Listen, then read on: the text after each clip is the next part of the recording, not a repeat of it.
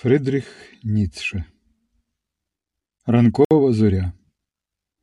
Думки про моральні передсуди. Переклад Вахтанга Кебуладзе. Київ Темпора 2021 рік. Епіграф. Існує так багато ранкових зір, які ще не засяяли. Ригведа. Передмова. Число 1. У цій книзі постає хтось підземний за роботою. Він буравить, риє, підриває. Побачити його може той, хто має очі для такої глибинної роботи, побачити, як він повільно, розважливо, з м'якою невблаганністю просувається уперед, не нарікаючи на страждання через брак світла й повітря. Можна навіть сказати, що він задоволений цією темною роботою. Чи не здається, що його веде якась віра, в якій він знаходить розраду, що він, мабуть, прагне залишитися в цій довгій темряві незрозумілості, прихованості, втаємниченості, оскільки знає, що зрештою отримає його власний ранок, звільнення, власну ранкову зорю. Запевняю, що він повернеться. Не питайте в нього, чого він прагне там внизу. Він сам вам розповість про це, цей позірний підземний трофоній, коли знову стане людиною. Про мовчання забуває той, хто так довго, як він, був кротом був на самоті. Примітка. Трофоній персонаж давньогрецької міфології віщун, що виголошував пророцтва в печері. Людей, які дізнавалися від нього про власну долю, охоплював жах. Число 2 Насправді, мої терплячі друзі, я хочу розповісти вам про те, чого я волітиму далі, тут, у цій запізнілій передмові, яка легко могла би стати некрологом надгробною промовою. Адже я повернувся і повернувся звідти. Не думайте, що я змушу вас наразитися на ту ж небезпеку або пережити таку ж самотність. Адже той, хто йде власним шляхом, не зустрічає нікого. До цього веде власний шлях. Ніхто йому не допоможе. З усім, що несе йому небезпека, випадок, злість і негода, він має впоратися самотужки. Адже його шлях лише для нього. І тому, як це справедливо, що його гіркота, його розпач для нього одного. Що, наприклад, означає знати, що навіть його друзі не можуть здогадатися, де він, куди він іде, що вони час від часу питатимуть себе, як, чи йде він узагалі, чи має він якийсь шлях? Тоді я зробив дещо, що не може бути справою аби кого. Я занурився у глибину, я пробуравив ґрунт, я почав досліджувати і підривати давню довіру, на яку ми, філософи, намагалися опиратися впродовж кількох тисячоліть як на надійний ґрунт знов і знов, хоча всі побудови дотепер падали. Я почав підривати нашу довіру до моралі. Але чи розумієте ви мене? Число три. Дотепер найгірше розмірковували про добро та зло. Це завжди було найнебезпечнішою справою. Сумління, добра слава, пекло, за певних умов навіть поліція не дозволяла і не дозволяє жодної неупередженості. Сьогодні про мораль, як і про будь-який авторитет, не можна розмірковувати, а надто говорити. Тут слід підкорятися. Відтоді, як існує світ, жодний авторитет не волів стати предметом критики, а критикувати мораль, сприймати мораль як проблему, як проблематичну, як? Такого не було, такого нема. Це аморально? Утім, мораль не лише загрозливо забороняє торкатися себе руками і застосовувати до себе знаряддя тортур. Її безпеку гарантує мистецтво зачаровувати, на якому вона знається. Вона вміє захоплювати. Їй часто вдається лише одним поглядом паралізувати критичну волю, навіть привабити, адже подеколи вона повстає проти самої себе. Тоді вона, як скорпіон, встромляє жало у власне тіло.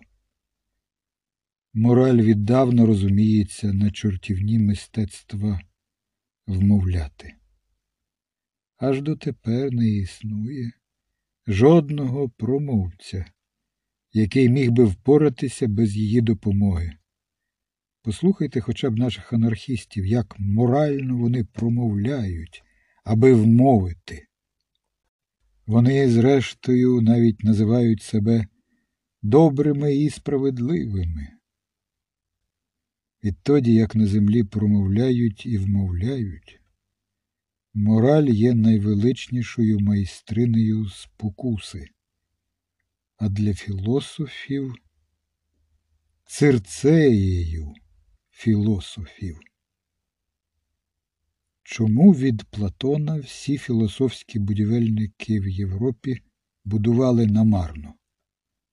Чому все, що вони самі чесно і серйозно вважали аере перенніус, може впасти або вже лежить у руїнах. О, якою ж хибною є відповідь на це запитання, що її вже мають на поготові.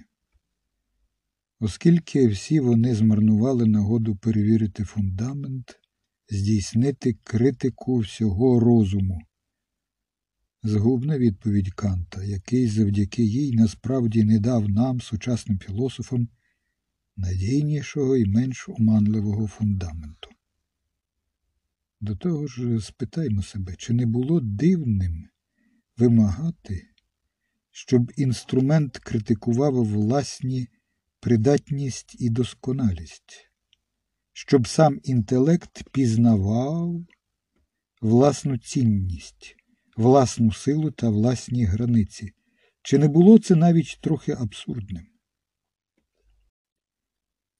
Правильною відповіддю було б натомість сказати, що всі філософи будували, спокусившись морально. І Кант також, що його намір на позір спирався на достеменність, на істину, а насправді на величну моральну будівлю. Скористаємося ще раз лагідною мовою Канта, який убачав власні не блискучі, але все ж таки варті поваги. Завдання й працю в тому, аби закласти надійний і міцний фундамент величної моральної будівлі. Критика чистого розуму, том 2, сторінка 257. Ах, це йому не вдалося. Як доводиться сказати сьогодні, Кант із цим мрійливим наміром був справжнім сином свого сторіччя, якому більше за будь-яке інше пасує назва сторіччя мрії. На щастя, він залишився ним і стосовно його цінних сторін. Наприклад, перенісши у власну теорію пізнання добрий шмат сенсуалізму. До того ж його вкусив тарантул моралі Руссо, і для нього душа була підґрунтям ідеї морального фанатизму, провідником якого відчував і визнавав себе інший учень Руссо, а саме Робесп'єр. Défendeur sur la terre l'empire de la sagesse, de la justice et de la vertu засновник царства розуму, справедливості та добра на землі. Промова від 7 червня 1794 року. З іншого боку, жоден, хто мав цей французький фанатизм у серці, не спромігся здійснити його так не по-французьки, так глибоко і ґрунтовно по-німецьки, якщо слово по-німецьки в цьому сенсі ще дозволене сьогодні. Як це зробив Кант, аби звільнити простір для свого морального царства. Він вважав за потрібне встановити недовідний світ, логічне потойбіччя. Для цього йому знадобилася його критика чистого розуму. Інакше кажучи, вона була би йому не потрібна, якби йому одне не було важливішим за решту, а саме зробити моральне царство недоторканним, недоторканним насамперед для розуму. Він вважав надто важливою саме недоторканність морального порядку речей. Адже стосовно природи історії, стосовно ґрунтовної аморальності природи історії. Кант був, як і будь-який порядний німець, віддавна й дотепер песимістом. Він вірив у мораль не тому, що її можна довести через природу історію, а попри те, що вона стало суперечить природі історії. Мабуть, аби зрозуміти це, попри те, що можна згадати щось схоже у Лютера, у цього іншого великого песиміста, який одного разу з притаманною йому відвагою наполегливо запитував у своїх друзів. Якби завдяки розуму можна було схопити, як Бог, що виказує стільки гніву і злості, може бути милостивим і справедливим, то навіщо була би потрібна віра? Зрештою, відтоді ніщо не справило на німецьку душу потужнішого враження, ніщо не спокусило її більше за цей найнебезпечніший з усіх висновків, який для кожного справжнього романця є духовним гріхом. Кредо кія абсурдум ест. Тобто вірую, бо це абсурдно. З ним німецька логіка вперше увійшла в історію християнської догми. Але й зараз, сторіччя по тому, ми, сучасні німці, нові німці, завжди відчуваємо щось істинне, можливість істини у відомому реально діалектичному основоположенні Гегеля, яке свого часу сприяло перемозі німецького духу в Європі. Суперечність рухає світ, всі речі є самосуперечливими. Ми навіть у логіці є песимістами. Число 4 Утім, нелогічні оцінювальні судження є найглибшим і найґрунтовнішим, чого сягає мужність нашої недовіри.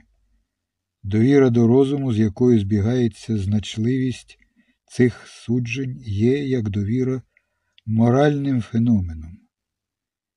Мабуть, німецький песимізм ще має зробити останній крок.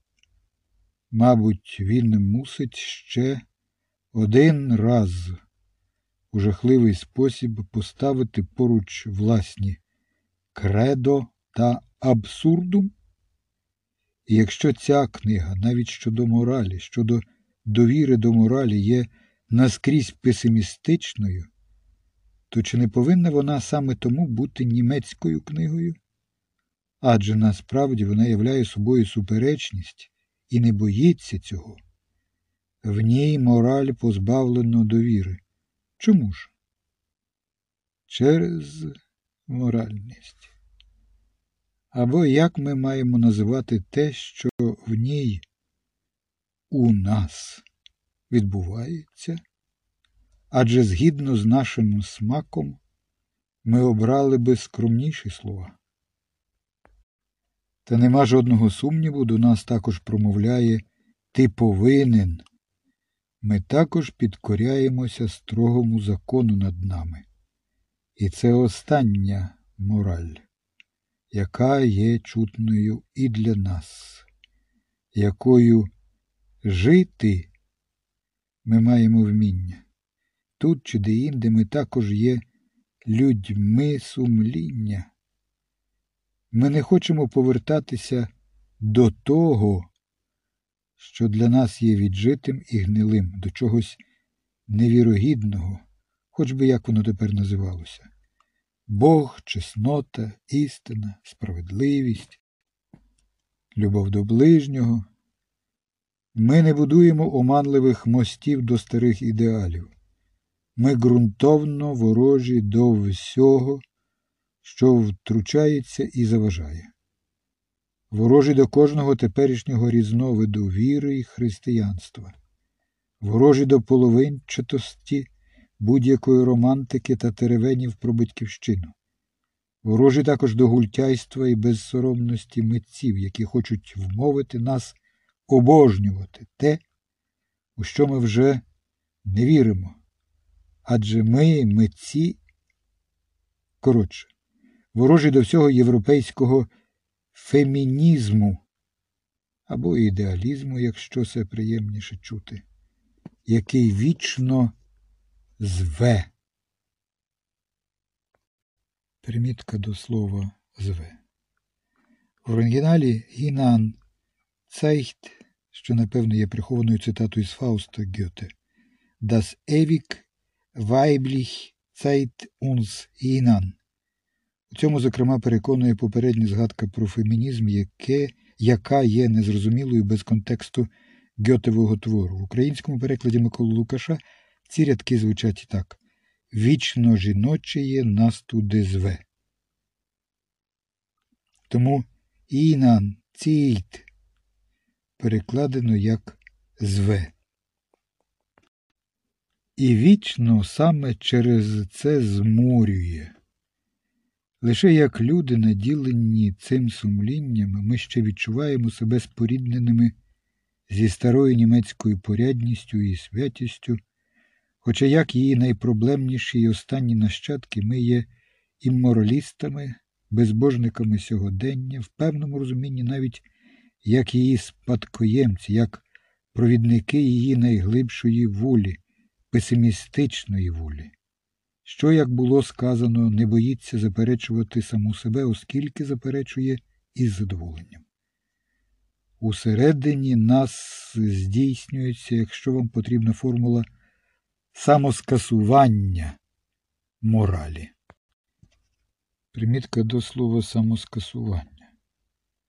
В оригіналі Selbststaugebung що відсилає до Гегелевого Авгебунг, яке традиційно перекладається як зняття. Втім, ця калька з російського перекладу снятіє в українському перекладі Ніцше видається геть неприйнятною. Варто також зазначити, що Петро Таращук у перекладі Гегелевого твору Феноменології де Дес Гайстес спробував віднайти новий український відповідник німецькому поняттю Aufhebung. Його варіант скасування, хоча й звучить штучно і некоректно, передає сенс гегелевого поняття, відкриває для українських перекладачів німецькомовних філософських текстів нову опцію можливих пошуків українських відповідників цього німецького поняття. Ще додам, що згадувана була Церцея, це латинізоване ім'я давньогрецької чаклунки Кірки, що в переносному сенсі означає спокусниця. Це було у третьому числі. А латинський вислів аере перенніус триваліший від міді, вислів з оди до Мельпомени давньоримського поета Квінта Горація Флака в перекладі Миколи Зерова. Роки життя Флака 65, 8 роки до Різдва Христового. Число 5. Але на сам кінець.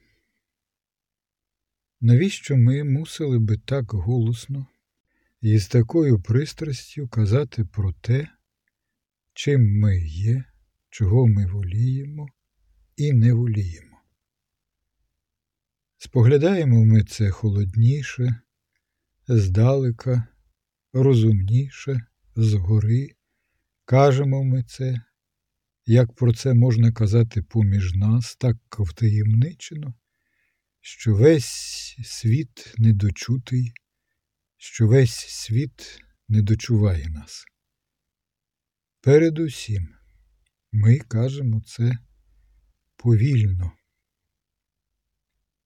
Ця передмова запізніла, але не надто запізніла, чи так уже важить 5-6 років. Така книга, така проблема не знають поспіху. До того ж, ми обидва друзі ленто. Музичний термін, що означає повільно. До того ж, ми обидва друзі ленто. Я так само, як і моя книга. Якщо був філологом, це не минає намарно. Мабуть, залишаєшся, як хочеться сказати, вчителем повільного читання. Зрештою, пишеш також повільно. Тепер це не лише моя звичка, а також мій смак. Мабуть, жахливий смак. Не писати більш нічого, що не спантеличує той тип людей, які поспішають. Філологія це, зрештою, гідне поваги мистецтво, яке вимагає від свого шанувальника лише одного стримуватися, не поспішати, бути спокійним, бути повільним, як ювелір слова, який зробив витончену роботу і нічого не досягнув, якщо не досягнув ленту. Втім, саме тому воно сьогодні потрібніше, ніж будь-коли. Саме тому воно так потужно зачаровує і зве нас у нашу добу праці. Хочеться сказати поспіху, неподобної і спітнілої поспішності, яка прагне водночас впоратися з усім, заразом з усіма старими та новими книжками Саме воно не може так легко впоратися ні з чим. Воно навчає читати добре, тобто повільно, глибоко, уважно й обережно, з прихованими думками, з відчиненими дверима, читати чутливими пальцями й очима. Мої терплячі друзі. Ця книга очікує лише на досконалих читачів і філологів. Навчіться мене добре читати. Рута біля Геної восени 1886 року.